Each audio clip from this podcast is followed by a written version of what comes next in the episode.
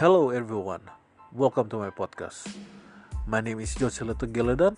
I'm a stroke survivor and I will be your host. I will give you insights from like-minded people.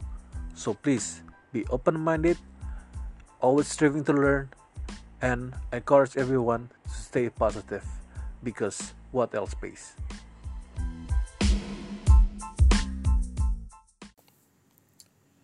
Hello, um, thanks for being here, Pak Coach Margeti, and welcome back to my podcast. My name is Joseph Lutu Galdon. I'm a stroke survivor, and I'll be a host for. I'm super pumped for today episodes because our special guest is Coach Margeti. I will say that. I will Yes. call him Coach Margeti, and we will discuss about 90 days um, post COVID 19. So, Yep. what we need to do as a business owner to recover from this um, pandemic after after COVID 19. So, he will explain uh, the steps, the following steps for all the audience listener that might see this as a benefit or um, a see um, a valuable information, insightful information from him.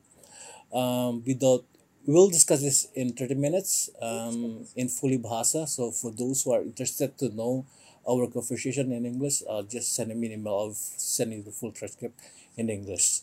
Without further ado, um, halo Pak Coach Margeti ya, Uh, Coach GT atau Ya. Margeti? Panggil Coach Getty aja Pak Jose, biar Oke, lebih Coach. akrab. Oke, boleh akrab ya. Oke, Coach GT. Um, Ya, saya saya saya terbayangkan coach GT Ya. itu seperti kayak coach um, olahraga pada umumnya kayak coach kayak kan saya suka suka saya suka main basketball juga pak oh, dulunya oh oke oke. jadi sebelum menarik. stroke sebelum stroke saya suka main basketball Yap. juga dari kecil emang Ya. suka basketball jadi keluar- menarik. keluarga saya bapak saya memang dari Filipina jadi that's why darahnya Oh, iya. yes yes yes. suka basketball. Um, without further ado, Pak, ini pertanyaan saya, Ya. pertanyaan Ya. basic, uh, pertanyaan kepada narasumber yang saya undang. Um, Ya. Coach Getty bisa jelaskan nggak um, Coach Getty itu siapa? Di, biar Oke. agar audiens saya bis- dan listener saya bisa tahu lah an- Ya. um, Coach Getty itu siapa. Terus um, sekarang lagi visi misinya apa? Kerja di mana? Um, Oke. Terus dulu sekolah di mana dan ambil apa? Uh, Ya. Tinggal di mana itu paling penting. Oke oke oke. Terima kasih Pak Jose telah mengundang saya di acara luar biasa ya podcastingnya Pak Jose dalam upaya ingin membantu para pebisnis, para profesional atau para individu untuk sukses gitu ya Pak Jose ya. Right. Ya, jadi saya ini adalah seorang bisnis coach ya. Saya mengawali karir bisnis saya sebenarnya sebagai seorang graphic designer dan broadcaster saya ini. Ya, saya Alright. saya tamatan UI ya, jurusan graphic design publishing ya dari Politeknik UI Oke. eh, dan eh, graphic designer. Terus saya bekerja di televisi swasta itu dari tahun 93 gitu ya. Terus saya juga menjadi dosen di University Indonesia. Yes, kurang lebih 18 tahun saya menjadi dosen Oke. sampai akhirnya saya keluar karena saya menjadi seorang business coach. Alright. Ya, kenapa saya tertarik dengan business coach? Karena saya menemukan bahwa metodologi coaching adalah metodologi yang paling tepat untuk mendampingi para pebisnis di Indonesia. Karena training sudah banyak, ya, terus mentoring sudah uh, juga uh, luar biasa banyak. Tapi sebenarnya untuk coaching di bisnis ini belum banyak. Dan awalnya saya mengambil certified internasional dan setelah itu 2008 saya beberapa kali ke luar negeri dalam eh, setahun dua kali saya keluar negeri ngambil certified internasional.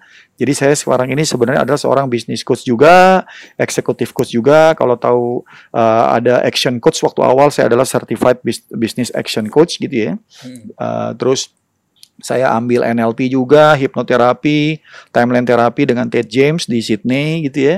Terus saya juga seorang money coach, ah, itu dari San Francisco, ambilnya di Singapura. Hmm. Terus yang terakhir adalah saya ini eh, seorang eh, coach dari strategizernya Alexander Osterwalder Business Model, Pak Jose. Nah, itu adalah eh, coaching. Sementara saya juga aktif di olahraga karena saya dulu mantan eh, atlet junior basket nasional gitu ya waktu saya muda. Keren. dan sampai sekarang saya masih bermain basket menjadi veteran profesional. Jadi saya tahun ini masih tanding 3-4 kali keluar kota bahkan keluar negeri untuk mewakili tim komunitas veteran, Pak. Ah, keren, keren, keren. Emang apa- Dan saya tinggal di Lebak Bulus, Jakarta Selatan. wow, anak selatan lah ya. Ya, ya, ya, ya. Pasti So, apa nih yang ya. hari ini kita akan bahas nih Pak Jose? Um, sebelum kita masuk ke main topik nih, um, Yap. saya mau narik ke belakang dulu nih, karena kayak sepertinya menarik dari perjalanan hidup uh, Iya. Coach Getty itu mulai dari Yes. ketika kuliah, terus Yap. pekerjaan sekarang, sekarang menggeluti, menggeluti di bidang apa itu sangat menarik. Nah, saya mau tanya, tadi Ya. kan uh, Coach Getty udah sedikit- cerita kalau Ya. dulunya ambil graphic design, ya nggak sih? Yes. and you turn to be a coach now, a business business coaching lah, something like that, Iya, right? iya. And you want to help Yeah. people basically, ya kan? Helping Yeah. people um, Yeah. untuk turn around their their business dari yang nggak profit menjadi profit atau profit Yeah. menjadi lebih profit gitu ya, Yes, something yes. like. Um, itu motivasinya apa sih, Coach? Ah.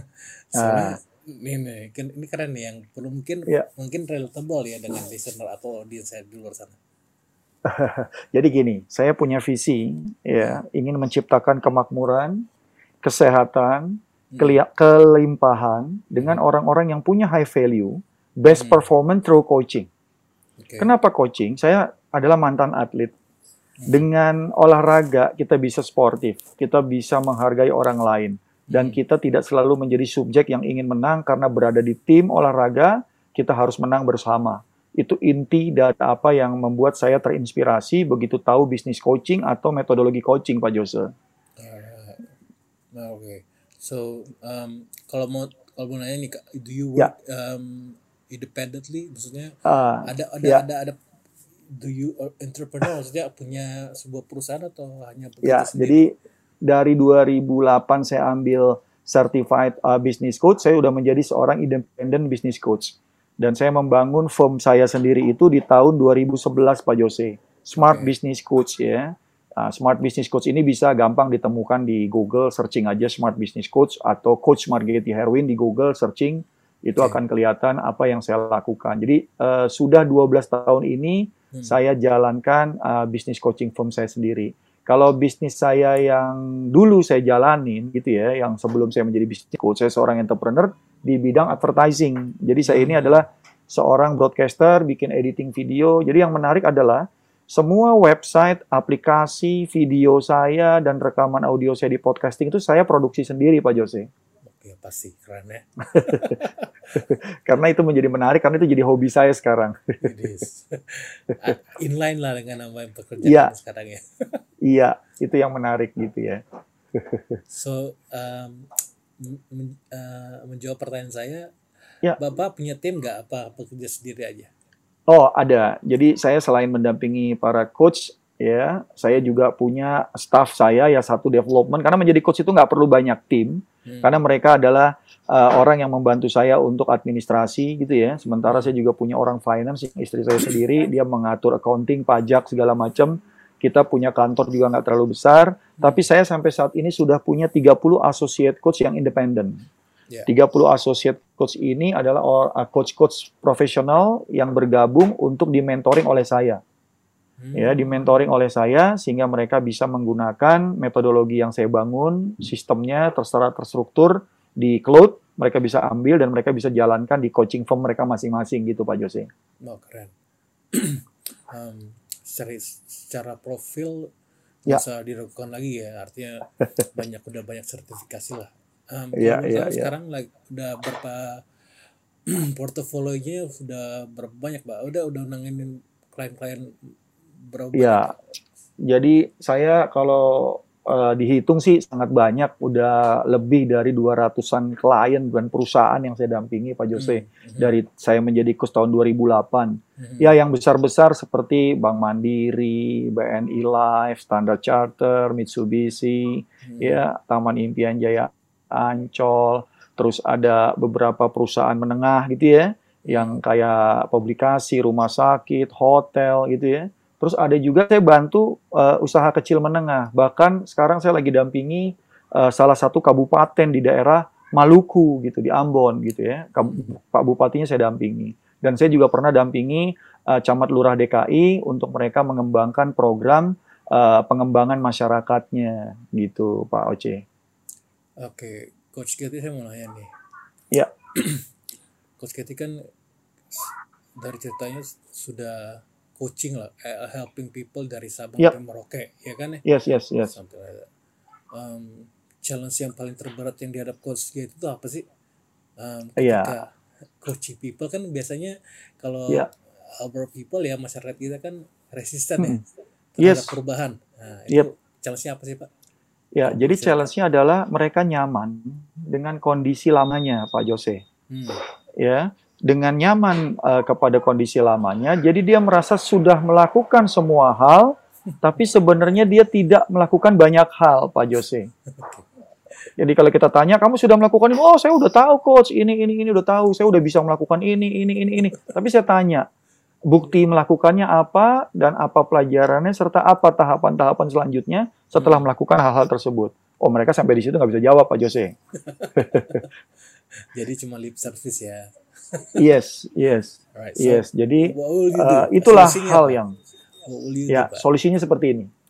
Di dalam pola coaching saya, saya melakukan yang namanya membangun kesadarannya dulu, Pak Jose. Oke. Kesadaran apa impian mereka, apa yang mereka ingin capai, apa yang mereka punya saat ini, terus Hmm. apa potensi mereka, mereka sadar dulu gitu. Hmm. Terus saya tanya, apa yang kamu mau lakukan untuk bermanfaat buat orang lain, bukan bermanfaat buat diri kamu. Karena kalau bermanfaat buat diri kamu, kamu sudah lakukan sampai saat ini gitu. Betul. Jadi apa yang kamu lakukan untuk bermanfaat buat orang lain, itu akan membuat kamu punya motivasi gitu. Karena memperkaya diri sendiri ini kadang-kadang menjadi sebuah yang tidak dia sadari menjadi tujuan utama dia gitu loh Pak Jose. Hmm, gitu ya. Padahal kalau kita bisa membuat orang lain sukses, kita buat orang lain itu menjadi lebih kaya dari sebelumnya, in- Hmm. insya Allah kita juga ikut kaya gitu loh Pak Jose. I see. Itu uh, sebuah mindset yang uh, saya rasa masih PR ya, as a big, Iya, big iya. homework Iya. ya buat masyarakat Iya. kita ya. Karena kan masyarakat kita Iya. masih kadang-kadang stigma ya, ya guys. Benar. Uh, masih stigma yang kalau ada sesuatu hal seperti itu kayaknya ah masa sih gitu kan Iya. kayak sederhananya Nggak, Tapi kadang- kepuasan saya adalah jika orang yang saya dampingi itu berubah dan mereka akhirnya merasa Coach, thank you Coach. Karena ternyata awal-awal merubah diri saya pun saya tidak suka sama Coach Getty karena mengganggu kenyamanan saya. oh gitu Tapi begitu saya merubah, mereka bilang terima kasih banget Coach. Itu yang membuat saya selalu tetap berhubungan sama mantan-mantan klien saya Pak Jose. Mereka ingat selalu saya dan ke mana pun saya, mereka tahu ada Coach Getty di sana dia datengin gitu loh Pak Jose. Itu membuat saya lebih bahagia dari apa pun yang saya dapat. gitu ya your happiness ya pak ya Uh, Iya, iya, ketika your calling and, and your happiness tuh ketemu gitu ya see. iya benar Pak Jose. Wow. oke uh, Coach Getty kan Ya. jujur, jujur aja saya sempat riset tempat lihat IG-nya Coach Getty lah Ah, ah, oke, oke. uh, see that you really like playing basketball seperti yang cerita tadi Coach Getty Yes, yes. um, why do you like basketball? Um, why, Okay. do, why, do, why do you see basketball has uh, correlation with your current business? Ya, jadi ini menarik karena saya juga mengcoach anak-anak saya sehingga mereka tiga-tiganya atlet basket semua, Pak. Um, Dan tingkatnya juga nasional oh, karena mereka namanya, mungkin eh, sebut anak saya anak saya yang pertama Avan dia sekarang di Binus gitu ya, dia sistem informasi. Yang kedua Zaidan dia juga pemain basket ini dua-duanya tapi yang Zaidan ini pernah menjadi juara judo nasional.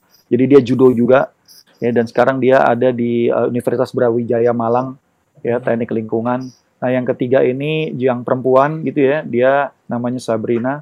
Dia juga pemain KU14 DKI gitu ya. Dia dia juga eh, seorang atlet basket dan anak-anak saya itu bukan cuman eh, prestasi olahraganya, tapi pendidikannya dia juga luar biasa. Ya, mereka mendapatkan prestasi-prestasi luar biasa di sekolahnya. Ya, dan dan dan eh, inilah yang saya lakukan untuk keluarga saya sendiri. Nah, kenapa tadi saya senang di basket gitu ya? Basket itu ada semua unsur untuk kita juga menjalankan kehidupan. Pertama di basket itu ada feeling, ada insting, ada sportivitas, ada kerja sama tim, gitu ya, ada strong, ya, ada fisik yang kuat, mental yang kuat untuk kita bisa menjadikan bahwa uh, game is the ya uh, uh, apa kehidupan kita ini adalah uh, game juga gitu. Jadi hmm. begitu kita bisa mendapatkannya dari sebuah simulasi olahraga, sebenarnya kita lagi menghadapi sebuah simulasi live tentang kehidupan. Jadi kalau kita sukses dalam olahraga apa pun itu, karena saya suka basket, saya basket, karena di situlah diajarkan kita untuk fighting dari nothing menjadi something gitu loh Pak Jose kira-kira. Hmm, keren keren. Kurang lebih uh, mindsetnya seperti Michael Jordan ya. saya favorit pemain luar saya. Iya iya iya iya iya. Ya, Michael Jordan termasuk orang yang bisa mempopulerkan NBA sampai saat ini masih terus menjadi yang terdepan gitu loh Pak Jose. Keren, keren.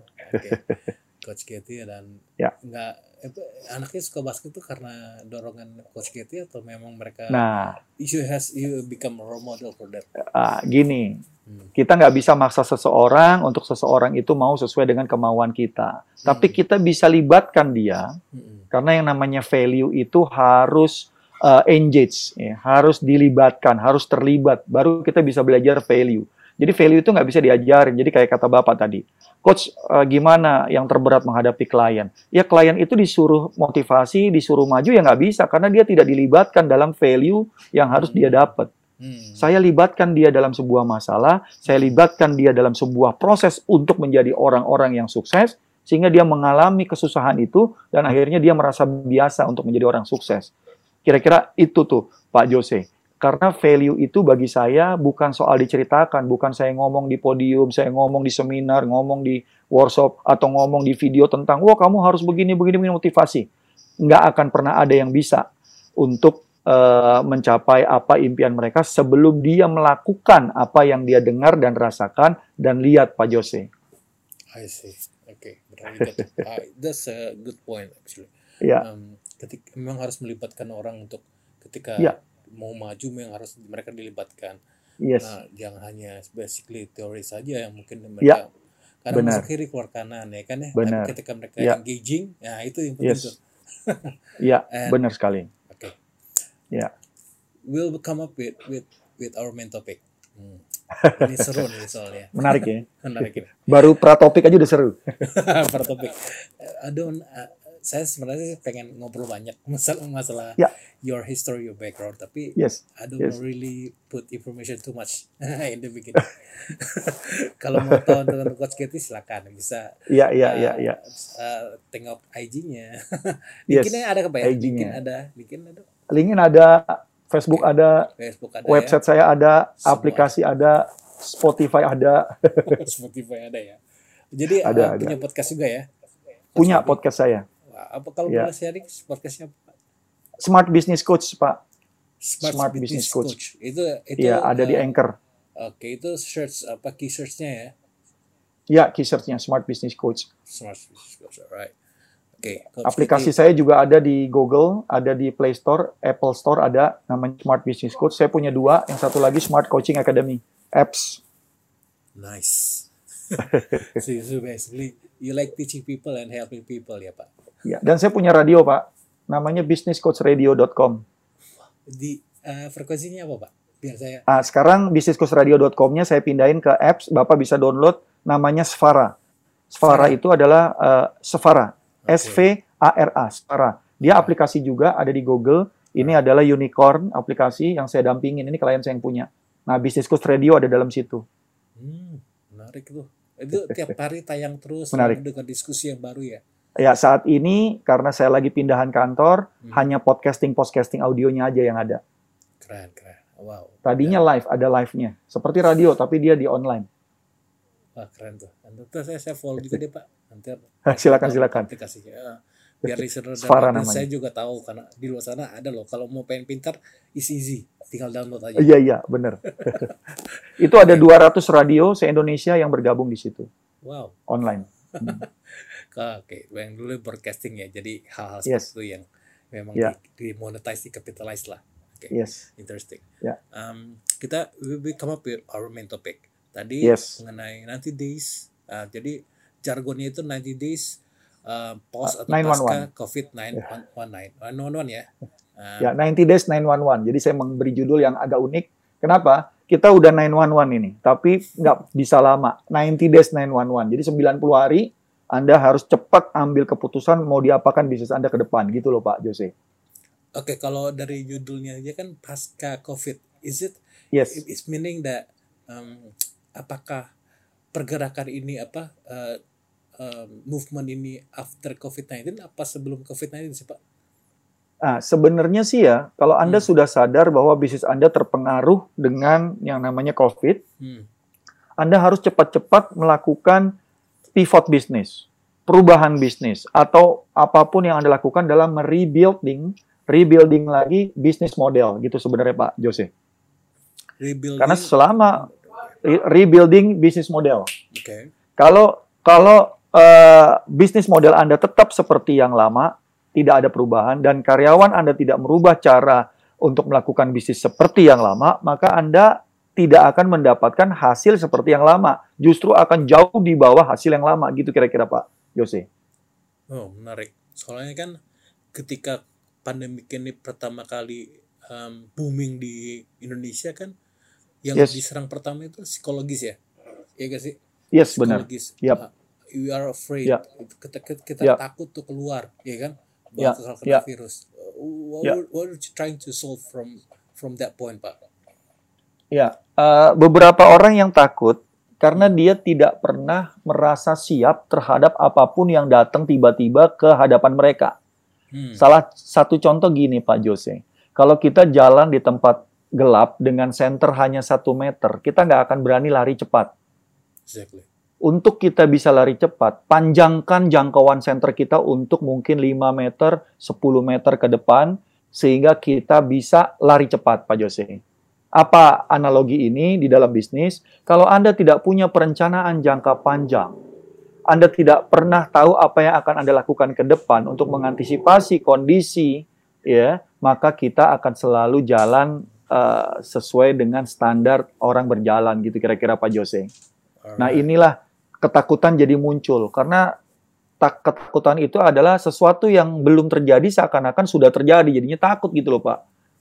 Dan Oke. dan kalau itu diperbesar itu akan menjadi trauma gitu.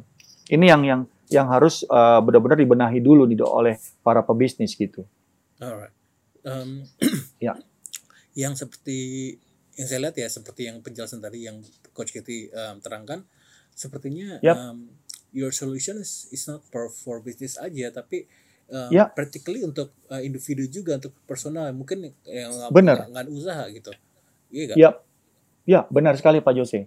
Jadi kan bisnis itu kan dijalankan oleh orang juga ya. Iya betul. Artinya kita sebagai individu kalau berpikirnya sama ya tidak perlu tidak punya perencanaan jangka panjang atau apa yang akan terjadi di diri kita ke depan kita tidak pernah antisipasi, maka kita akan mendapatkan ketakutan yang luar biasa saat ini Pak Jose. Ya, exactly. Dan, dan itu memang kayaknya sepertinya jadi um, problematik yang ada di- dirasakan di masyarakat saat ini. Jadi Benar. mereka bingung gitu kan karena mungkin po- Ya. polanya terganggu kali Pak ya kan biasanya polanya mungkin bangun pagi Ya. berangkat kerja kerja Ya. pulang kerja Ya.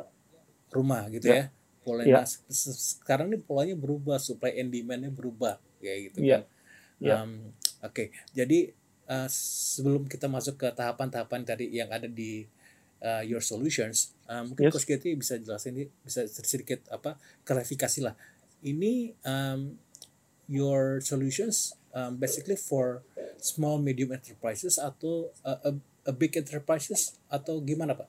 Apakah ini Oke. sifatnya general atau spesifik aja? Ya, jadi eh, saya sebagai seorang coach, saya bersikap sebagai seorang generalis, Pak. Jadi metodologi saya ini Hmm. bukan eh, untuk cuma perusahaan besar atau perusahaan kecil atau orang yang baru eh, jalankan bisnis, tapi ini bisa Hmm. digunakan dalam Hmm. kapasitas eh, bagaimana Anda melihat wawasan bisnis Anda. Jadi kalau saya membuat e-booknya nih Pak, kebetulan. Jadi Oke. eh, apa yang kita bahas hari ini nih ada e-book coachingnya. Ini saya akan kasih free untuk siapa pun yang nanti menghubungi Pak Jose atau saya akan saya kasih free 90 Days 911 e-book ini. Isinya pertanyaan coaching. Kalau kita punya bisnis cuma skala kecil, mungkin pertanyaan itu nggak perlu dijawab semua.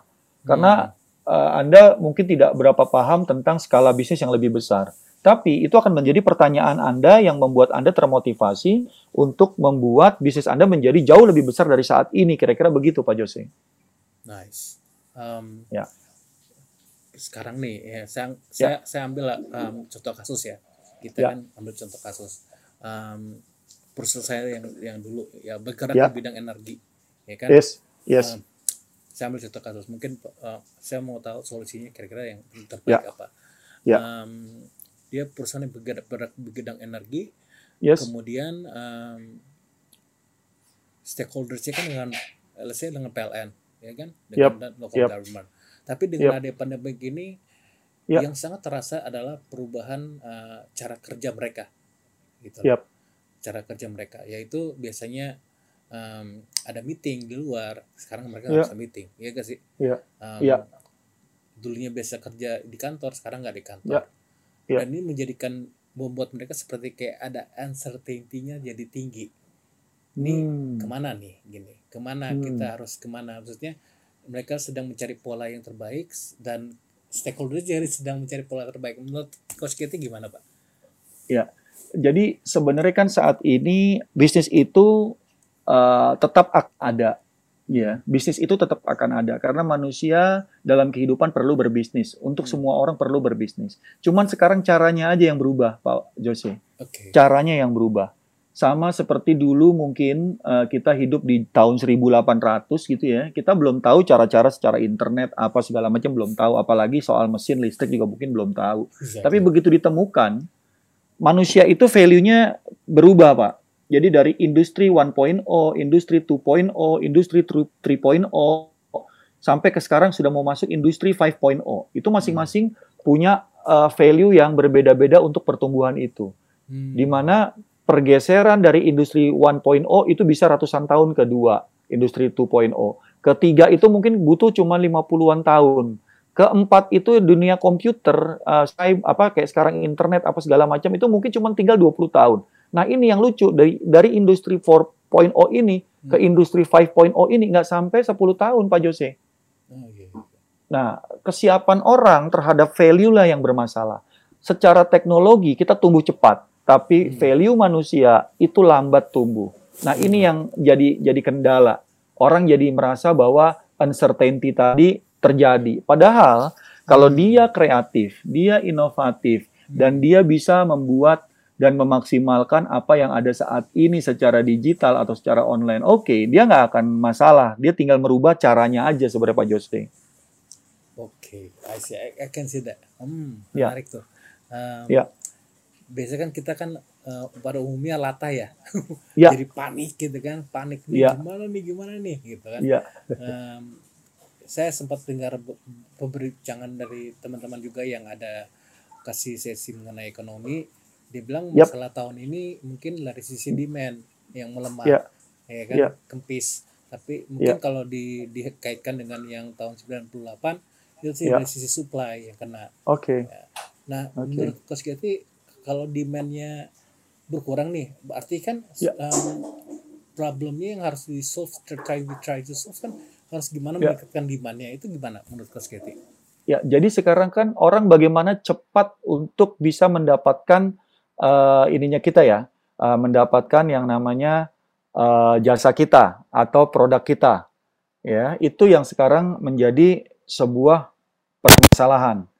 Ya, karena kalau dia tidak mendapatkan eh, produk-produk kita dengan cepat, makanya itu menjadi masalah. Jadi demand itu bukan nggak ada, demandnya ada, cuman bagaimana caranya kita bisa mendapatkan atau pelanggan kita mendapatkan kita dengan cepat gitu kira-kira Pak Jose.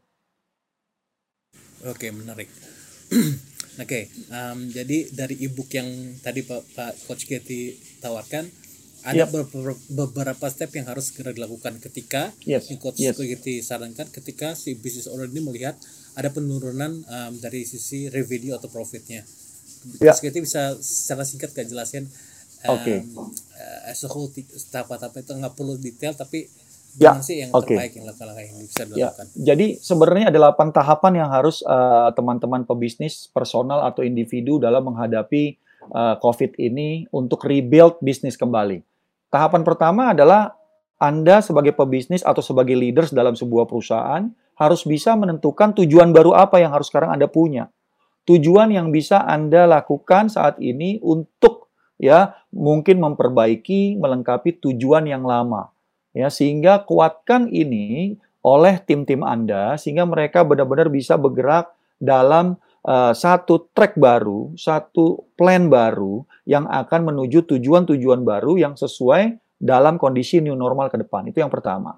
Yang kedua, ciptakan komunikasi positif. Jadi komunikasi positif ini kita masih melihat ada hal positif ke depan. Bicarakan dengan tim Anda kalau memang memang Anda belum saat ini mampu menggaji dia sesuai dengan uh, gaji waktu sebelum ada Covid karena Anda juga terkendala, tapi bangun komunikasi positif sehingga kita sekarang bersama-sama. Kita berkolaborasi, bersinergi dengan semua pelanggan kita, dengan semua supplier kita, dengan semua partner-partner kita dengan komunikasi positif. Itu yang kedua.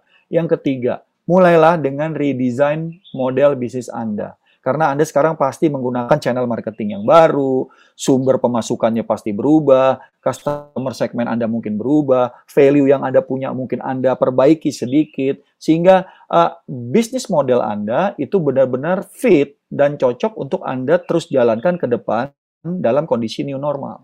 Yang keempat, bangun bisnis go online. Karena kalau Anda tidak punya online digital uh, Uh, marketing atau sales secara digital atau bagaimana pelanggan Anda bisa menghubungi Anda dengan cepat, maka bisnis Anda akan berhenti.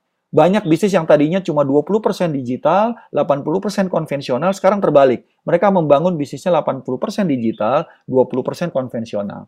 Ada yang tadinya perusahaan atau pebisnis ada digitalnya tapi cuma sekedar uh, etalase, cuma sekedar profile. Mereka ubah supaya ada interaktif ada pelayanan, ada uh, penawaran secara digital atau secara sosial media. Ini yang perlu Anda benar-benar bangun untuk bisnis Anda go online. Yang kelima, pastikan alur kas keuangan Anda itu terdeteksi. Perusahaan-perusahaan yang saat ini berantakan di awal terjadinya COVID karena mereka tidak punya yang namanya forecasting terhadap cash flow. Mereka nggak punya cash flow budgeting. Mereka tidak pernah mengatur cash-nya, bahkan mereka tidak punya cadangan cash jika perusahaan dalam kondisi pandemik atau krisis seperti sekarang ini. Yang keenam, selain kontrol kas keuangan, sekarang kita harus review channel pemasaran. Apa channel pemasaran? Bagaimana value produk Anda, value jasa Anda bisa cepat sampai ke customer segmen Anda. Coba cek ya channel-channel pemasaran apa yang perlu Anda review dan Anda tambahkan ya sehingga Anda perkuat sehingga ini berjalan lancar kembali. Yang nomor tujuh, Strategi penjualan yang Anda lakukan harus mengutamakan value saat ini. Karena kalau Anda selalu jual murah, murah, murah, akhirnya Anda tidak akan mendapatkan apa pun dari apa yang Anda jual karena Anda selalu ingin menjual produk Anda dengan murah, value-nya Anda nggak pentingkan, ini akan menjadi uh, apa senjata buat perusahaan Anda sendiri sehingga akhirnya benar-benar tambah terpuruk. Yang terlapan, yang terakhir, bangun mindset tim yang kuat. Jadi 8 tahapan ini Anda perlu lihat, tentukan tujuan baru, ciptakan komunikasi positif, redesign model bisnis Anda, bangun bisnis go online, yang kelima kontrol alus kas perusahaan, yang keenam review channel pemasaran, yang ketujuh strategi penjualan dengan value, yang kedelapan bangun mindset tim yang kuat. Kira-kira 8 tahapan ini nih, Pak Jose, yang bisa anda lakukan dalam 90 hari tahapan ke depan sehingga Anda bisa ambil lagi on track lagi terhadap bisnis Anda menuju impian Anda, bahkan target di 2020 ini bisa Anda uh, pelan-pelan capai dengan tahapan-tahapan yang berbeda dari sebelumnya. Kira-kira gitu Pak Jose. Oke, okay, Coach um, thank you banget interesting dan ini sebenarnya ada solusinya ya. Saya senang ya. Coach Kopi ini problem ya. solver yang yeah. what world needs what world need world needs right now is a problem yeah. solver like Coach Getty lah. Artinya kita nggak yeah. perlu panik-panik banget. Artinya yep. ada solusi di luar sana selama kita yes. mau beradaptasi ya. Kita yep. mau berevaluasi dulu, evaluasi dulu dan beradaptasi kira-kira yang cocok untuk dengan kondisi saat ini apa yes. kita melakukan perubahan yang yes. apa step yang yes. seperti yang sudah jelaskan Coach Getty. Yes. Nah, yes. Getty, um, ya. We will have another episode. Ya, dan, dan saya saya. Coach Keti ini sudah di Silakan. belakang layar sudah diskusi bahwa akan ada Ya. kayak zoom uh, meeting. Kita Silakan. akan kupas tuntas 8 strategi Siap, 8 siap. langkah ini oleh Coach Keti. Ya. Ya, Nanti saya akan umumkan di IG saya nanti uh, silakan. Coach juga akan umumkan di uh, IG-nya. Silakan, silakan. Um, yang jelas sangat menarik Pak kita dan Ya. pasti um, banyak yang ingin tahu uh, Ya. tahapan ini lebih detail lagi. Um, Yap. Mungkin Coach Keti bisa lebih sharing dan kita akan Yap. lebih banyak uh, Q&A-nya juga Pak. Jadi Yap. um, the first um, audience and listener bisa memberikan pertanyaan mengenai ta- Yap. tahapan langkah tahapan yang tadi Pak uh, Coach Keti Ya. jelaskan. Ya. Um, Ya. I wish you nothing but success Coach Keti. Thank you banget udah mau hadir Ya. di podcast saya pada hari ini Yes. Ya. um, dengan segala isu technical isu yang kita hadapi. Ya, it's okay, Pak. Insya Allah ini sangat bermanfaat dan Yap. dan tadi Pak Gus Keti udah bilang silakan bagi yang tertarik untuk uh, Ya. lebih lanjut ingin tahu e-booknya silakan Yap. hubungi Coach Keti. Coach Keti Ya. uh, IG-nya apa? Bisa di-share Ya. IG-nya saya uh, Coach Getty aja, Coach Getty. Coach Keti ya. Ya. Ya, jadi eh, satu hal yang saya sering sharing adalah tentang metodologi. Ya, karena Anda saat ini pasti punya knowledge ya yang Anda dapat dari mengikuti training. Anda pasti punya pengalaman ya, dalam Anda bekerja, bahkan Anda punya mentor untuk memperdalam yang namanya pengalaman-pengalaman baru untuk Anda tumbuh. Tapi hanya metodologi yang Anda dapat dari seorang coach, dari coaching yang dia berikan.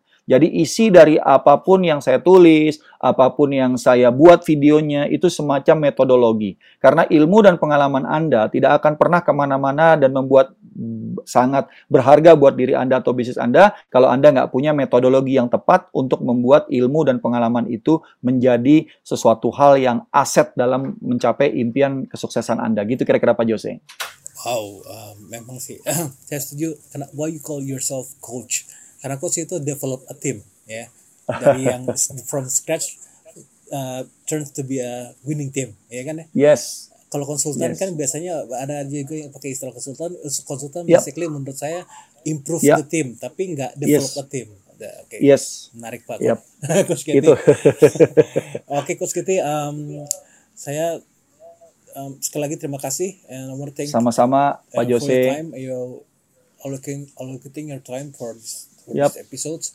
Um, salam Yep. buat keluarga dan kita Sama-sama, bakal ada episode selanjutnya by Dengan Zoom senang ya Pak hati. ya, by Zoom ya. Insya Silakan. Allah. Ya. Kalau Allah mengizinkan kita akan by Zoom, kita bisa tanya-tanya ke langsung ke coach. Silakan. Thank you coach. Terima kasih Pak Jose. Sehat-sehat selalu teman-teman yang mendengarkan acara ini. Ayo kita belajar, ayo kita berlatih, ayo kita tumbuh bersama karena pada saat ini dibutuhkan kolaborasi sinergi untuk kita mencapai masa depan kita. Exactly. Terima That's kasih. Ya. Sampai ketemu Pak Jose. Bye bye.